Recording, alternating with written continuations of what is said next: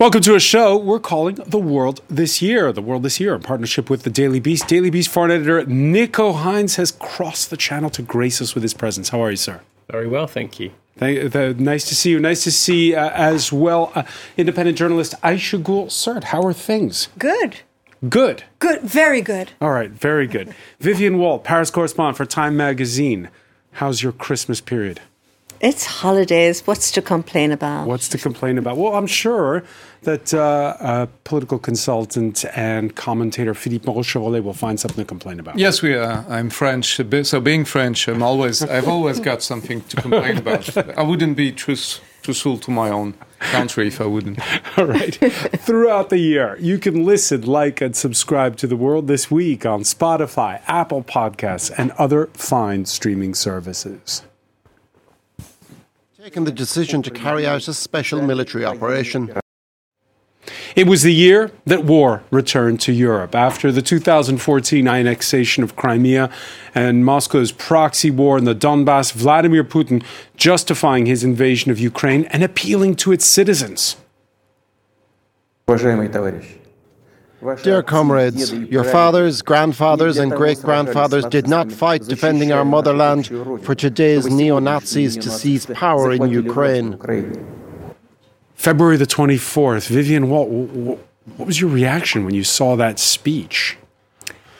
I think everybody was a little stunned, although they ought not to have been. Um, certainly there were enough intelligence services, including the U S, that was warning for months that Putin was going to invade. But even Ukraine was downplaying it. And what's so extraordinary is no matter where we were at the moment when the invasion happened, I don't think any of us really took into account how enormous this would be for the whole world and not just for Ukraine. Yeah, a, a moment uh, that uh, uh, caught the whole world off guard. Uh, Putin's Ukrainian counterpart, though, did not blink. Uh, Volodymyr Zelensky uh, taking to Twitter, to Facebook, Uh, wow. saying, uh, we're all here. And uh, on the night of February twenty-fourth, there he is with his inner cabinet. And when the United States allegedly offered to airlift him out of the capital, the Ukrainian embassy in London uh, took to Twitter, uh, quoting him as saying, uh, I need ammunition, not a ride. Uh, that, too, was an early surprise of this war, Aisha Ghul Sert. Yes, I, look, I was in Turkey a few days after the uh, the invasion of Ukraine, and even Turkey that today shows itself as a big negotiator for peace and, and uh, did not see at, at at what point this could be a key moment for the country to back to come back on the international scene. But the thing is, is in a way, I agree, we were surprised, but not really, because Putin, in those two plus decades of reign, has always done what he has said he will do. Yeah, but and it's been twenty twenty. We're, we're always... Yeah, but remember Crimea, two thousand fourteen. I mean, that was in the coming. He kept also saying to the U S, not only intelligence, you know, U S intelligence, but saying, beware, I'm not very happy about NATO being that close to my border. So it was a surprise. It was a shock. It was a shock for him afterwards, too, because he never thought that it would last this long. But in a way, it was something in the coming. Yeah, you, as you were saying, uh, Ukraine uh, uh, outgunned, outnumbered. Quickly, though, Russia's plan went off script. Uh, like on March the tenth, uh, the world watched agape as a column of Russian tanks uh, bearing down on Kyiv uh, got stopped dead in its tracks in the northeastern uh, suburb of Brovary, the northeastern suburb of the capital. Uh, the prediction um, you heard at the, the start in this very studio uh, at the start of the war proving correct. First, Russia would win, then Russia would lose. Uh, uh, Nico Hines, uh, those images of those tanks getting stopped, everybody was shocked at that as well. Honestly, seeing all these clips that we're we're looking at, it reminds you just what an inc- incredibly historic year we're living through here. My heart actually jumped seeing Putin make that speech. I remember at the time that it cut to the core as you as you realised what was actually going to happen. And now the extraordinary events of the last seven months, I think, you know, when that war began, we thought it might be over in three, four, five days. Mm. Uh, and to see what's happened now is just extraordinary. Putin has bitten off much more than he can chew. Philippe Moreau-Chevalier?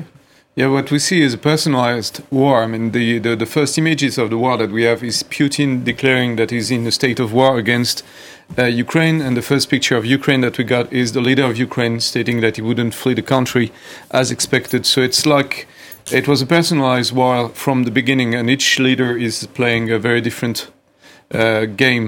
And it's fascinating to see that we first expected that Putin, being Putin, with all the display of strength and power, would win easily, and that the little, little Ukrainian guy on his Facebook page would lose.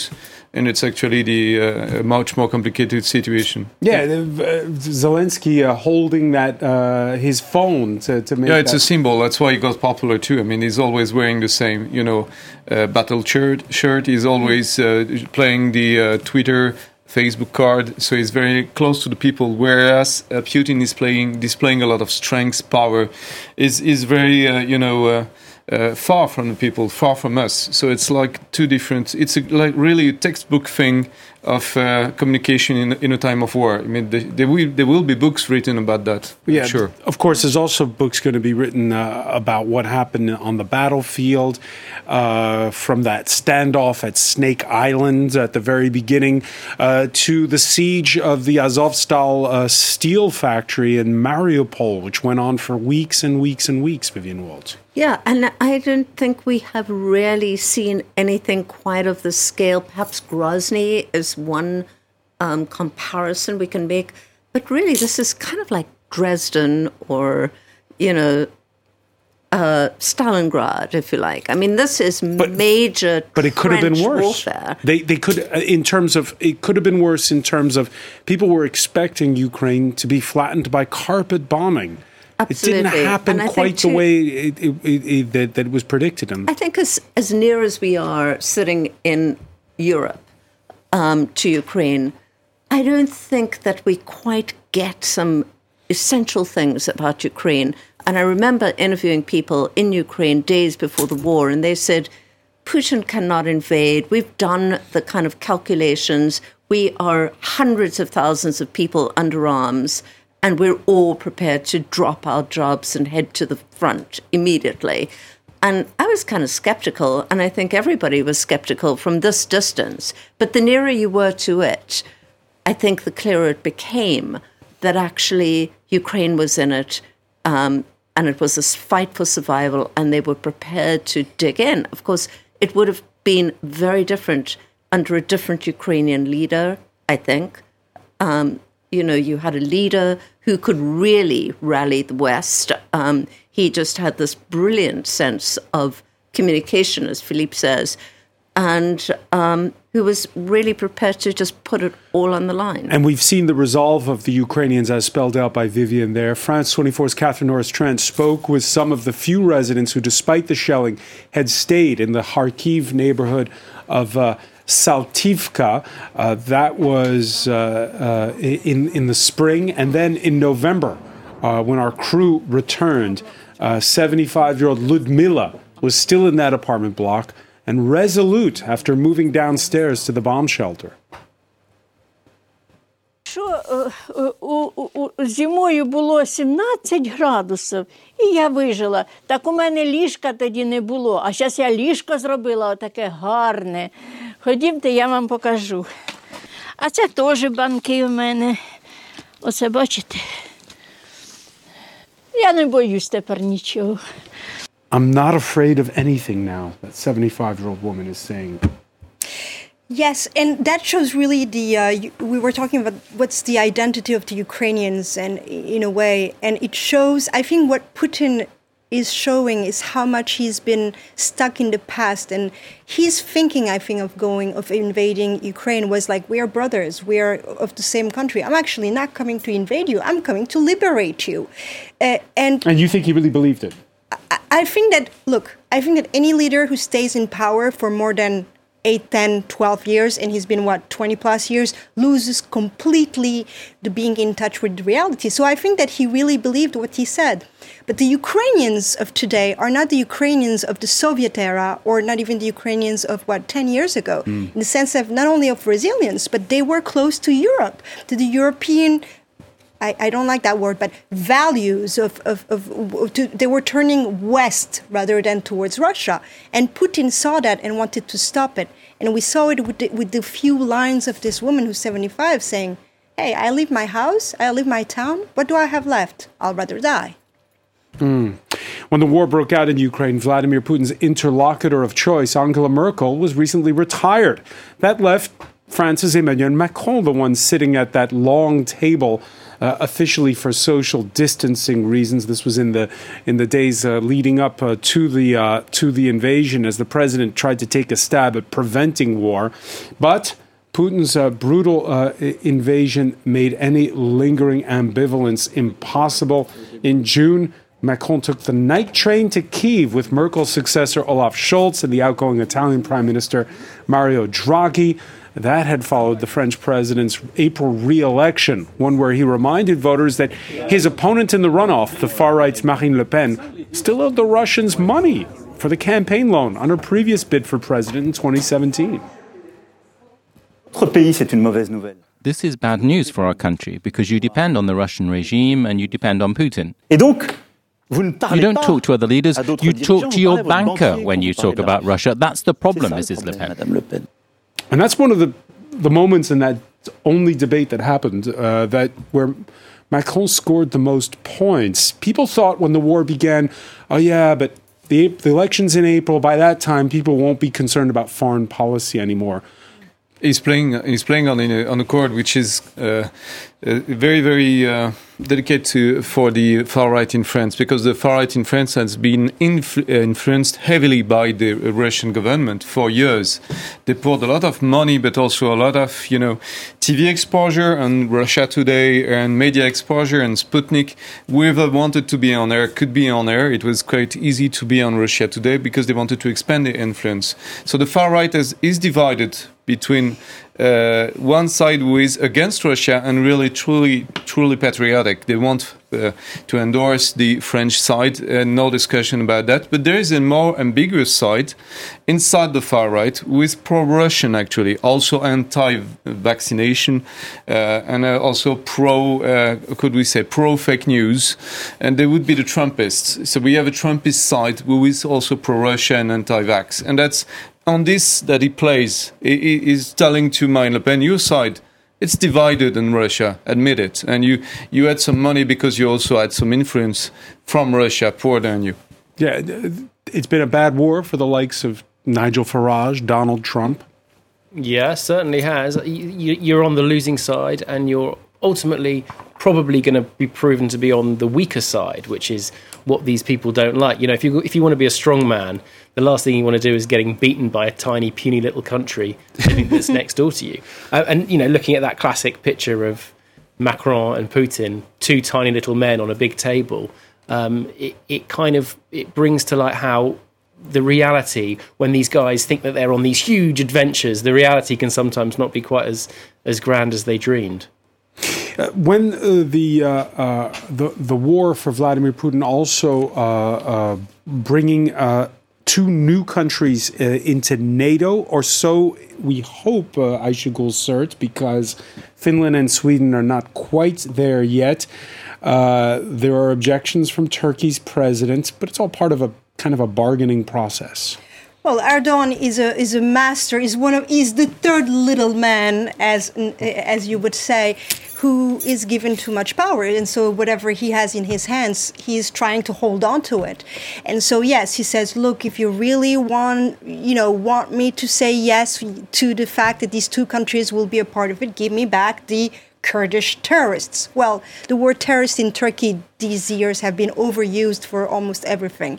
Um, so if you're in, in intellectual, not in the line of, of the president, you're probably a terrorist. So yes, he's using whatever he can. And for now, it's it's NATO uh, in order to to play the international scene. And he needs that. But it's worked to a degree. After all, he did broker uh, with the United Nations that deal to export Uh, grain and fertilizer to the developing world. Yes, but do, but also do remember that in two thousand fifteen, it did work the refugee card that he had in his hands that, that Angela Merkel really wanted to pass. And it, and today we are actually coming back to, to it slowly because Turkey is not, and Turkey through Bulgaria, et cetera. It's not using, and Serbia is not using really the uh, the. Is not really living up to the work that it has done. So, you know, always take what Erdogan says and does with a grain of salt. Right. Uh, uh, that was too philosophical, but you know. uh, Vivienne Walt, uh, the negotiations, the brokering that's been attempted, a lot of it's been done, in fact, by the United Nations, most notably because in the early days of the war, Russia seizing Uh, Europe's largest nuclear power plant, Zaporizhzhia, and the head of the U N's nuclear watchdog, uh, able to broker a deal where at least there are monitors there. You know, this is kind of an extraordinary thing. I, I keep going back to what Nico said at the start of the show, which is we are living through an astonishingly historic year. There is such a kind of reordering of the world that is unfolding um, with the you know, flashpoint being Ukraine, but really this is about a massive global shift that that is happening. And you have the U N, on which Russia, of course, is one of the five permanent members of the Security Council, and yet it remains an essential body, um, which is kind of extraordinary, decades after its founding, um, full of holes, totally flawed, and yet it is in... The, perhaps the only body that could go in and negotiate something like some kind of deal around Zaporizhzhia, which is essential, obviously, for this region and the world. Yeah, um, and we'll see. We'll see, obviously, in twenty twenty-three uh, how uh, uh, attempts to uh, to uh, tone it down or to broker some kind of a, a, a deal will work. Uh, there's also another mystery when uh, we're trying to pierce what's going on in Moscow, uh, and that is why so many Russian businessmen have met untimely deaths in two thousand twenty-two. There's even a Wikipedia page. It counts twenty so far. The latest, as reported by the Daily Beast, is fifty-year-old Dmitry Zelenov, who fell over a banister and hit his head in a friend's villa in on the French Riviera in Antibes. Nico Hines, these oligarchs... W- What, we saw them paraded out at the beginning uh, of the war for a speech by Vladimir Putin. What, what's their standing today? Well, hopefully they're not standing too close to the edge, I think, is the most important thing. You know, it, it's such an important time for Putin in terms of his isolation. I think what we're seeing increasingly is... there aren't as many people who want to stand up for him anymore. He's had to, he's cancelled his recent big press conference. Mm. He's doing uh, increasingly hard to believe uh, press appearances. It used to be that they could, you know, roll out the old classic photo shoot and the domestic media would get on board. And those old tricks are not working anymore. And it, more than ever before, he needs a close, tight-knit group of people around him to protect him, because I think he fears that he might be the next person that goes over the banister. And he's trying really, really hard to keep that group tight, to keep them under control, and to make sure that they're too scared to step out of line. Are we making too much of these uh, of these mystery de- mysterious deaths? I'm sure some of them are purely coincidental and misadventure. Absolutely. No, you know, I, th- I don't think everyone is, is a murder. But I do think it's not coincidence, um, and that Putin is under a huge amount of pressure and is more desperate than he's ever been. Let's turn the clock back again to February the twenty-fourth, because just before that, there was something of an Olympic truce that preceded the invasion. Vladimir Putin, who held his fire until after the Beijing Olympics, where he attended the opening ceremonies, held talks with China's president. Uh, but when it came time for Xi Jinping to make his first trip abroad since the outbreak of COVID in twenty twenty, his first stop instead was oil and, rich, uh, oil and gas-rich Kazakhstan, a former Soviet republic that, like Ukraine, boasts a large Russian ethnic minority, and which has uh, proven wary of uh, of, of his uh, of, uh, of Putin's Ukraine campaign. Philippe Moreau-Chevalier. Uh, yes, what we see is that Putin is isolated also on the diplomatic scene. We expected to him to have allies in China and India, and Modi, the uh, India's, India's P M, has been uh, quite clear about it, that he wouldn't support uh, the war. He wants he wants it to end. He, he stated that publicly, which is kind of uh, huge. And uh, China is very ambiguous, but obviously doesn't want to go uh, to fall. I mean, that's the first time we cancel a whole country. It seems that the cancellation policy works for countries too. So that's unprecedented. We cut everything from Russia. The access to everything, credit, the internet, social media, uh, goods. That's unprecedented. And this isolation policy that has been conducted with the help of the U N, it's it's apparently working, which is good. Vivienne Walt? Look, I mean, the U S... I'm optimistic, right? Yeah, I, I think it's very optimistic. I, I think we have to remember that millions of Russians still support this war. Many, many, many millions. And um, they watch Russian T V all day long and completely buy the line that this is, um, you know, a just military operation. Um, but in terms of, you know, the sanctions, I mean, one has to remember still that the U S is still, for the meantime, the world's biggest economy, and that the the sanctions powered by the U S are massively impactful, particularly mm. cutting off Russian Russia's access to international financial transactions, et cetera. That is really where it hurts. And so, if you're a, you know a Chinese business person or an Indian you know trader of some commodity or other, you really can't afford to be, um, you know, swept up in kind of indirect sanctions at a time like this. Yeah, and like uh, Vladimir Putin, uh, Xi Jinping was a man who took a big gamble in two thousand twenty-two. Yeah, the Chinese president seeing off supporters of predecessor Hu Jintao, who he publicly humiliated uh, at a Communist Party Congress that lifted term limits for Xi. But his biggest challenge... Uh, still comes from that invisible coronavirus.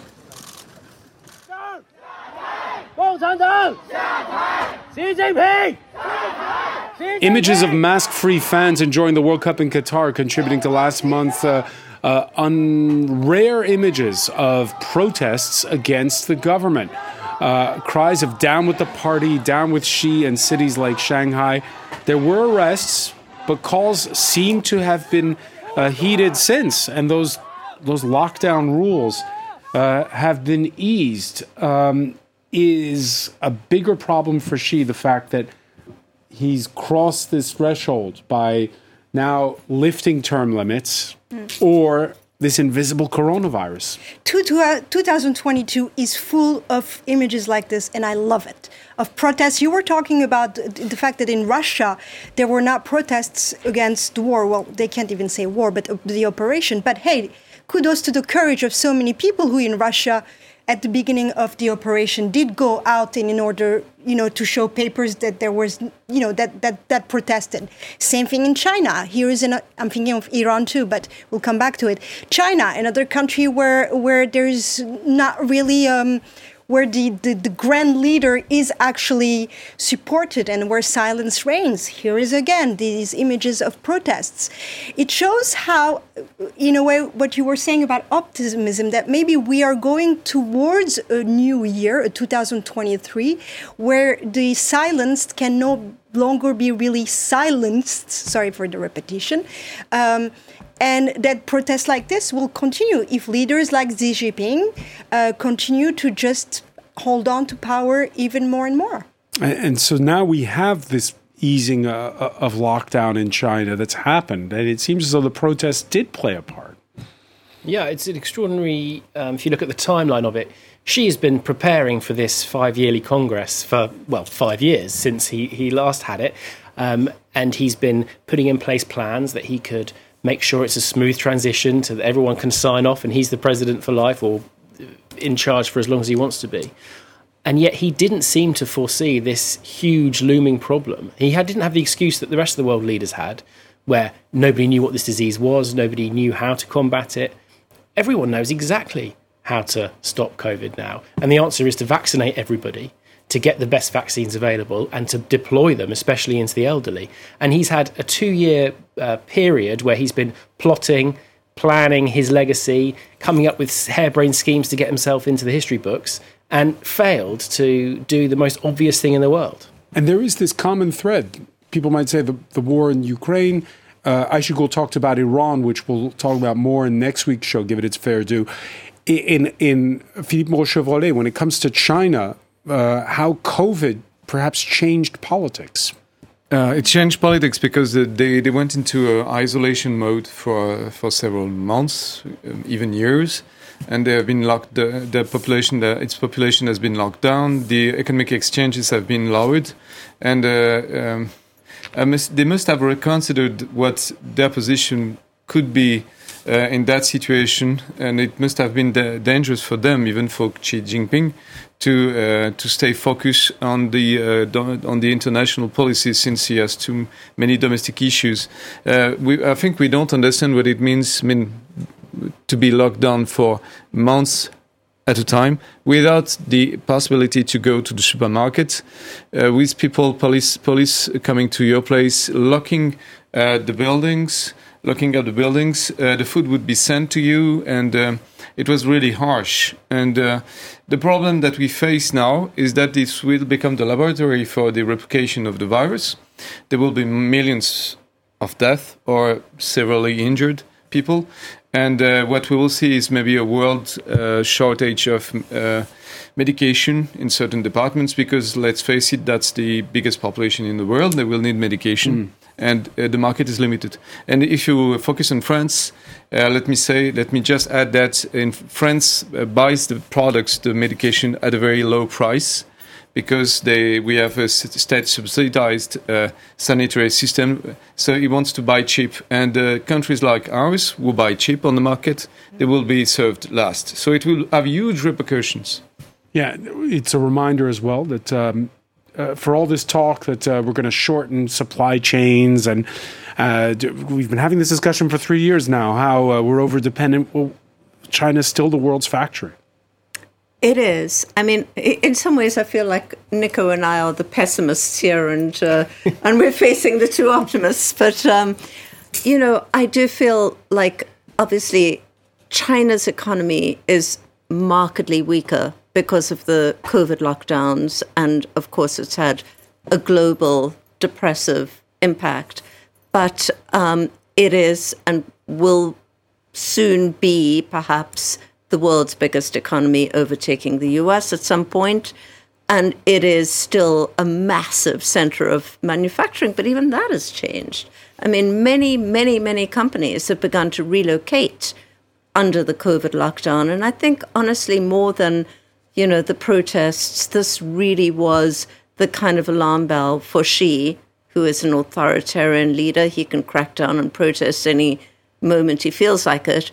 Um, but uh, I think the fact that you had major companies pulling out of China, you had people who didn't want to r- locate their foreign business people there, um, you had a whole ripple effect. That's going to be lasting. That will be lasting. Mm. That will be lasting. I, w- yeah. I would have never thought I would be optimistic for Xi Jinping, but on his behalf, I'd like to say that yes, in a way, uh, that that there are things that are restraining for him. But also, don't forget, recently he was in Central Asia. I, I looked that up. In two thousand thirteen, a few months after he came to power, he actually went to Kazakhstan, Uzbekistan, Turkmenistan, all these Central Asian countries. So he knows. I mean, these autocrats, dictators are animal, you know, political animals, but they're also survivors. So when they see someone like Xi Jinping, when he sees that the West is turning its back uh, to it, he's turning towards Central Asia, Russia, Iran. And uh, let's also not forget that I think China will remain on the map in terms of, of, of debates and, and economics, because uh, the U S has an eye on it. The number one enemy of the U S in two thousand thirteen, but just like it was in two thousand twenty and ugh, in the Trump years, it was China, and we are coming back to it. So whoever you put your energy on grows in power. So China is not history yet. Par- sorry, uh, Xi Jinping is not history yet. Right. Well, to you, she was your queen. To us, she was the queen, were the words of France's president as uh, uh, tributes to the world's longest-serving head of state, uh, reflected a feeling that went well beyond the U K or the Commonwealth. In twenty twenty-two, Queen Elizabeth passing away, her platinum jubilee earlier in the year, uh, marking seventy years on the throne, already felt Uh, Nico Hines, like a farewell. It was quite an amazing moment when you think back to that jubilee, because it's as if you had Britain had a chance to say goodbye to her already. And there was a big kind of debate at the time, or people keeping their fingers crossed that she actually would survive until the jubilee. So I think that was kind of baked into the whole thing. That was well known. People were waiting to give that final farewell um, to her while she was still alive. And I think it's all worked out very calmly.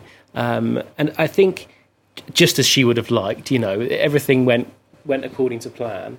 I think what's become really obvious is just how phenomenally important she was and how brilliant she was at the job. You know, she took over in nineteen fifty-two. So more than a figurehead. Absolutely. Britain doesn't have a written constitution. Technically, she's, she can dissolve the parliament and the, the monarch can dissolve the parliament. It's not clear what the House of Lords has power to stop the House of Commons from doing. It's all such a big jumble. And the only way it's worked is because you've had this phenomenal figure who is unimpeachably popular in Britain. Everybody likes the Queen. It doesn't matter, even if you hate the monarchy and think it should be brought down, you still like the Queen. Um, and so she has managed to keep all these plates spinning in this kind of bizarre modern world.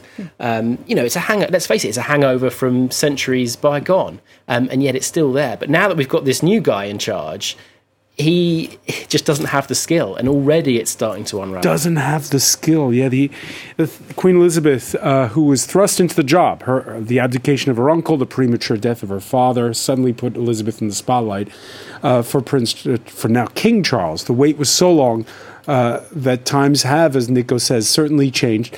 Subjects uh, who request uh, and obtain a not so regal A kiss on the cheek are a novelty, uh, but even uh, if Charles is a very familiar face, hot mics will still enable the world to get reacquainted with him.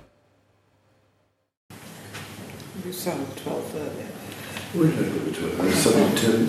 Oh God, I hate it. Oh look, it's going everywhere. Hang on. Has anybody got trouble? Where is that? Oh look, Uh, Nico Hines, it's early days for Charles. Uh, w- th- this kind of incidents, uh, do they matter? Uh, yes, that's the first impression that counts, and uh, the, the Queen wouldn't even have thought of expressing an emotion such as this one, complaining about a pen. And uh, you know, you, you you need to have a neutral face, you need to have a stiff upper lip, and obviously he's not built of that wood. So it sounds like you're saying that the monarchy's in danger? No, the monarchy is not in danger. It will eventually will die and pass on to the uh, next one. And maybe the next one will be better. That's the beauty of monarchy. That's, yeah. Okay.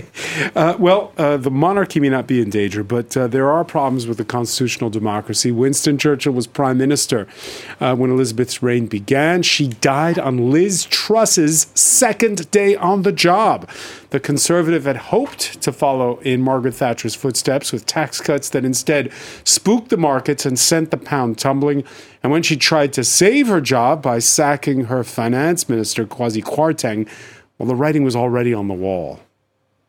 And her supposed best friend, the former Chancellor, he's gone as well. They're all gone. So why is she still here? Yeah.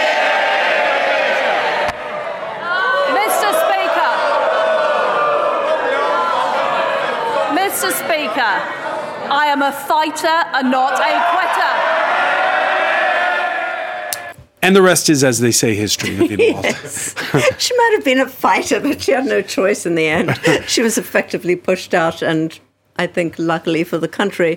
But, um, you know, I, I think it was a moment in which you saw the value of the monarchy, that there was a kind of sense that not the wheels weren't completely going to come off this country, because there still was this other institution that was kind of holding things sort of steady.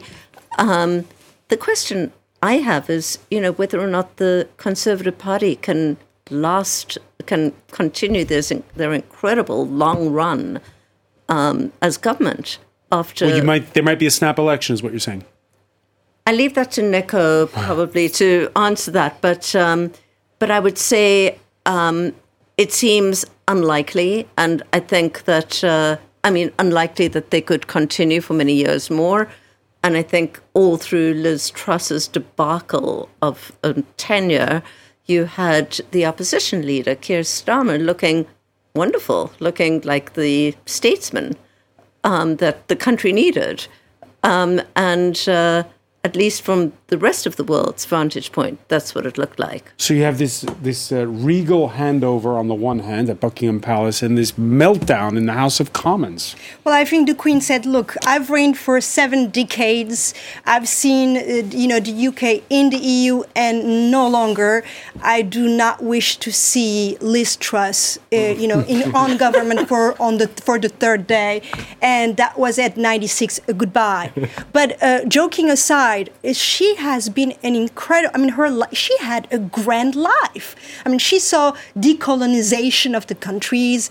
Um, she saw, well, scandals too. Um, in a way, I'm thinking of Diana, but also of Meghan and Harry.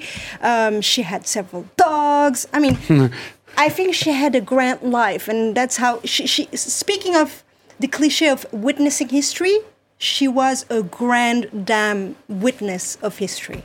Uh, and now a new king and a new prime minister. Yeah, it all came around Richie so, Sunak. so quickly. I think one thing that Liz Truss seems to have got away with is any blame for the monarch's demise. I, th- I do think if she was on the verge of death and she was forced to get out of bed, go and perform all these official duties, take the photos, shake hands. You know, she hadn't basically been avo- she'd been avoiding doing these kind of on-camera duties for months and months because of her ill health. Um, so I do think there are some questions to be asked about whether it was wise that she was got out of bed. That's not Liz Truss's fault, though. Well, perhaps it was not her fault, but I think um, somebody might have made a more sensible decision and, and allowed her to um, do that one over Zoom. Um, Rishi Sunak has now taken over, and it's quite funny because his very obvious policy is don't be on T V, don't say anything, don't be seen.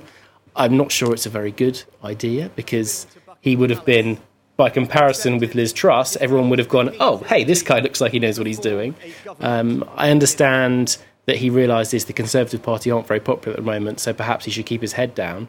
But I think he's missed his opportunity to use that kind of honeymoon period mm. to imprint an image of himself as a strong, stable leader. It was the year we said goodbye to a ki- to a queen. And uh, it concluded with another coronation, that of a king of the world. Uh, seven-time Ballon d'Or winner yeah. Lionel yeah. Messi leading Argentina to its third World Cup title, the first since the passing of the legendary Diego Maradona. The Albiceste beating Les Bleus in a thrilling final that went all the way to a penalty uh, shootout and also lifted the spirits of a nation otherwise uh, in the throes of deep political and economic turmoil. When you look at the state of today's Argentina, Philippe Moreau-Chevalier, kind of had the feeling they needed this more than we did. Uh, yes, sure. That's a, you, you can always tell that to yourself. I mean, it's, it's comforting thought, right? I'm trying. Uh, yeah, you should. And, um, but uh, there, there was, uh, once, when I, when I was a publisher, I published a book once, which which title was Dolor País. Uh, it's difficult to translate in English, but it will be uh, I don't know. Uh, it's the, this feeling that uh, there would be a, a pain that would be shared by all Argentinians, and that it would be a national pain, if you want, and that's been on the Argentina's shoulders for years. I mean, ever since the economic structure re- restructurations of the eighties, nineties, the country has been going from a, a bankruptcy to bankruptcy. I mean, it's always the same uh, scheme repeating, and uh, they needed that because also uh, South America is really the land of football, even more than Europe and even more than the U S, obviously. And uh, it's uh, it's a symbol of, you know, this fight between France and Argentina. It was really also symbolic of the time we are in. I mean, of this divide between the rich and the poor. I mean, on the social level, it was interesting uh, also. And it's uh, it's fair that Argentina did win because, it, in a way, it's a symbol we ne- all needed. It's all. It's only a game, or is it? Because the way Philippe is describing it, uh, the, the these national football teams are the the embodiment of a nation that bring together an otherwise divided people. Well, I, first of all, I need to say that I think Dolor País would have been something like Don't Cry For Me, Argentina. uh, yeah, maybe. Yeah. It was written by a psychoanalyst uh, as a specialist. And performed wonderfully by Madonna. But um, mm. to come back to, to this game, look, Macron made this game political. If there's one guy who has made it, I mean, I must say, my president, I mean, my country's president, Erdogan, was actually one of those guys who went to Qatar, but his reason was not for the game. It was was not in order to boost his ego. It was in order to sign, to have the sign checks by Qatar, because Turkey really needs it. The omnipresence of French President Macron and the absence of the Argentinian president because of the economic situation made it that this game is not just a game. It's not only about the people, it's about the countries. Vivienne Walt? Yeah, absolutely. In fact, I wrote a piece about this yesterday, and found uh, the Argentine president's statement on Saturday saying, I will be watching the game from home, celebrating with my people like I always like to do. I mean, the contrast was so uh, stark, really. At the medal ceremony, you had you had Emmanuel Macron on the medal line, and the you know president of the winning country was not there. In fairness, that's happened at a lot of World Cups. That's true. But Emmanuel Macron true. was everywhere. He was in the locker room. He was on the ground. He was mm. on the you know at his seat. I mean, you saw almost Macron as, as much as you've seen Mbappé. But you know, there's like so many layers to this. Um, the one being, of course, the very close financial relationship between France and Qatar. And the fact that Qatar owns Paris Saint-Germain, um, and that both for Messi whom? and and Kylian Mbappé play for yeah. Paris Saint-Germain, effectively work for the Qatar government. Yeah, Kylian Mbappé, who already at the age of nineteen had tasted the joy of a World Cup uh, trophy back in two thousand eighteen in Russia. For the thirty-five-year-old Messi, it's a dream come true in his fifth and probably last stab at it. Uh, Nico Hines, uh, we've spent the better part of a month uh, berating corruption, uh, political interests at FIFA. In the end, they they got their dream final. Mm. Absolutely. If, if they had just, yeah. I mean, it seems that Messi and Mbappe don't even want to play for P S G anymore. They don't want to play. They don't want to be owned by Qatar anymore. But it was very obvious that the deal was, you stay owned by Qatar until this World Cup, because we want to have our two big guys that we've spent hundreds of millions of pounds on, um, sh- demonstrating our wealth and our power on the global stage. And they couldn't have dreamt of a better final. I mean, to have both of them scoring multiple times, it was it was a head-to-head Mbappe versus Messi game, which never happens in the World Cups. It's always, you know, you think it's going to be this superstar, and then it turns out to be the left-back who gets a header in the ninety-first minute. Um, in, on this occasion, it really was the dream scenario. And, yeah, we look at rich countries in Europe, poor countries in South America, and ultimately they're all owned by the same regime in the Middle East. May I just add something? Because we can't close this without talking about Morocco. I mean, when you say about yes. the poor, and you know, the, the, I mean, Morocco was not only the shocked surprise, but we almost felt, uh, Philippe, you were talking about, you know, this this attachment to the country. We all felt Moroccan. It, mm-hmm. it was incredible to see this country come out of, in a way, nowhere, represent the Arab countries, but also, you know, also Africa, first African ex- team in the semifinal. Exactly. So it was, I must say, this for me. It was it was the most precious moment to see Morocco come this far. All right. But their star player, Hakimi, owned by Qatar, plays for P S G. Mm-hmm. Plays yeah, for Paris Saint-Germain. You're such a pessimist, it's true. We'll be back next week, by the way, for uh, a look ahead. Everybody's brought their crystal ball, and we'll be looking at the year that will be twenty twenty-three. I want to thank Philippe Moreau-Chevalier, Aisha Ghul Sert, Nico Hines, Vivienne Walt.